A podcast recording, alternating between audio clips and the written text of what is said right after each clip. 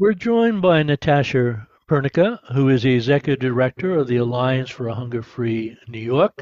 And on Wednesday, January 10th, they are holding what they're calling the People's uh, State of the State to particularly draw attention to need for um, more funding for uh, nutrition programs uh, in, in, New York.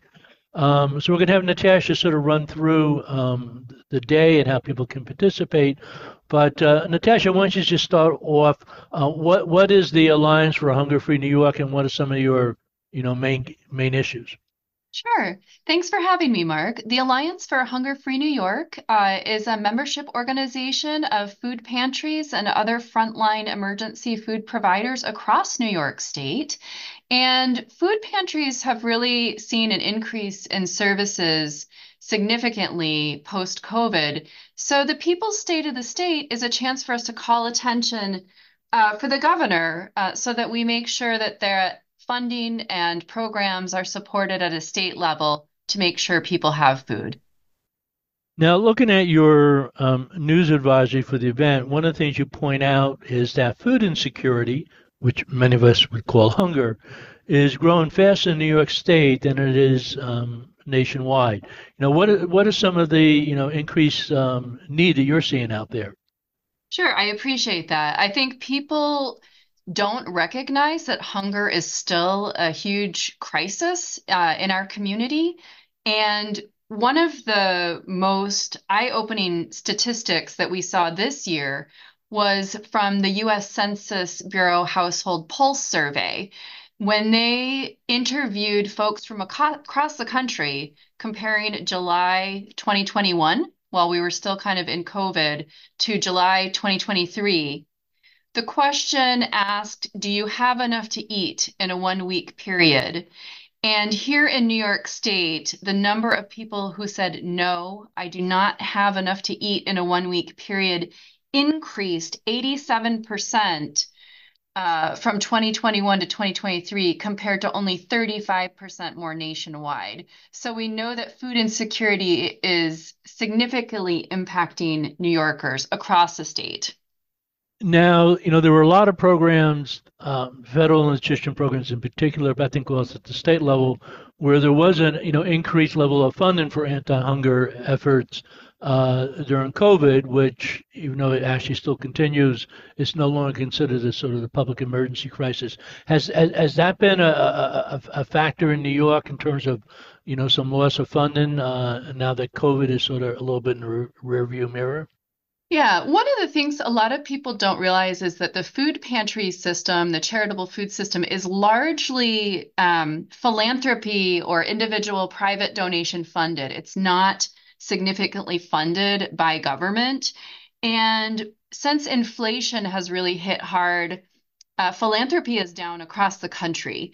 And so that does impact the ability for nonprofits to continue operating at higher record levels um, when funding resources are down. The other thing that really impacts that, even with state funding, um, the state has a couple of really wonderful programs through Department of Health that fund food pantries and food banks.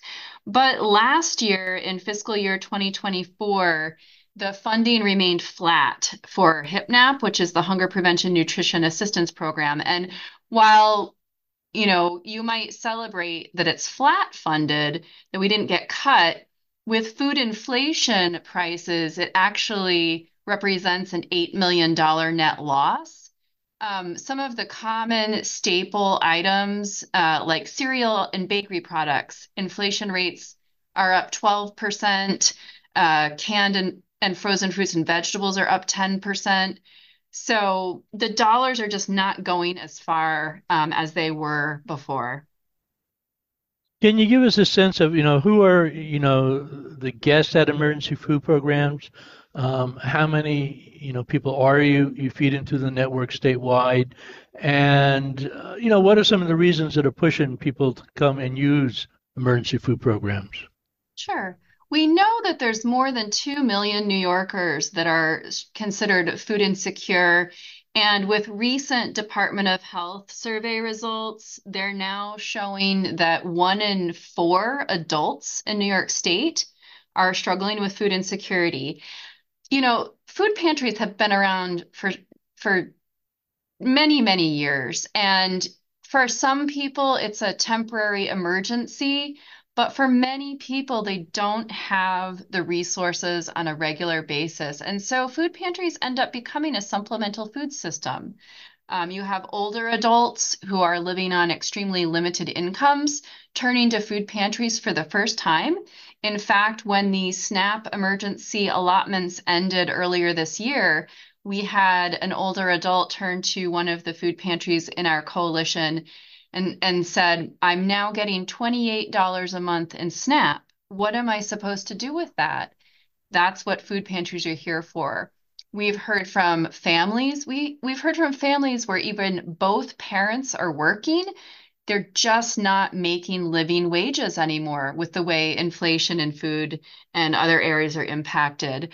Um, there are a lot of children whose parents get food from food pantries, as well as single adults we know that there aren't always the same kind of supports for individual adults who are struggling with disabilities or other conditions that makes it difficult for them to work or they're just not making living wages at this point so um, food pantries really do help just regular people uh, across the state and when we talk about it being a statewide issue I have some quotes from some of our members that kind of illustrate what they're dealing with right now. Um, for example, down in New York City, Chef Greg Silverman from the West Side Campaign Against Hunger recently stated that they have seen a 46% increase in service since the peak of the pandemic. Here in Albany, or in the Capital District, Megan Quillinan from the Mechanicville Area Community Center said that they are seeing as many families in a week as they previously saw in a month, uh, recognizing that existing funding cannot keep the food on the shelves. Uh, another uh, food pantry that we work with is Chow down in the southern tier in Broome County. Um, it's a large food rescue and distribution organization, is also reporting seeing a 40% increase from last year. Um, and that organization is trying to work them to meet the need of over 110 food pantries and other agencies. They're having to travel more and far and more often in order to get the food uh, to the pantries. So transportation costs are up and food costs are up for pantries as well. So we have about two minutes left. Now, on Wednesday, January 10th, um, I guess the media event is at 11 a.m. on the uh, Million Dollar Staircase, third floor of the state capitol. But I understand that you're meeting earlier at a, at a nearby church and they're going to march together. If people want to come and say you may be making some signs. So maybe just w- walk through the day quickly and then also you know, what are you hoping that Governor uh, Hochul, you know, releases on our budget, which is coming out, I believe, January 16th? Wonderful. Thank you. So, yes, we're meeting at Westminster Presbyterian Church in Albany. We'll be making our signs to fund hunger relief programs, marching over to the Capitol at 11 for a press event. Uh, and then we will be heading back to Westminster Presbyterian Church um, for some conversations about how do we move this forward. We are asking Governor Hochul to fund hunger prevention nutrition assistance program at 75 million, as well as funding Nourish New York at 75 million. And it's critical that, that these funding sources are made available to all types of emergency food relief programs from food banks, food pantries, community meal programs, and more um, so that we can have direct impact and be able to provide culturally appropriate and healthy food uh, to the people who are not making ends meet right now. You mentioned Nourish New York. Can you briefly explain what Nourish New York is? Sure. Nourish New York was a really wonderful program that was launched quickly in 2020 as a response to the pandemic to help the New York State agriculture producers uh, and the charitable feeding system. So the funding helps food pantries and food banks purchase food like fresh fruits and produce and dairy, uh, meats and seafood from New York State producers. So it helps the New York economy, and you're getting healthy, quality food to people who need it most. Well, thank you very much. You've been talking to uh, Natasha Pernicka, uh, Executive Director of the Alliance for a Hunger Free New York, and this has been Mark Dunlea for the Hudson Mohawk magazine.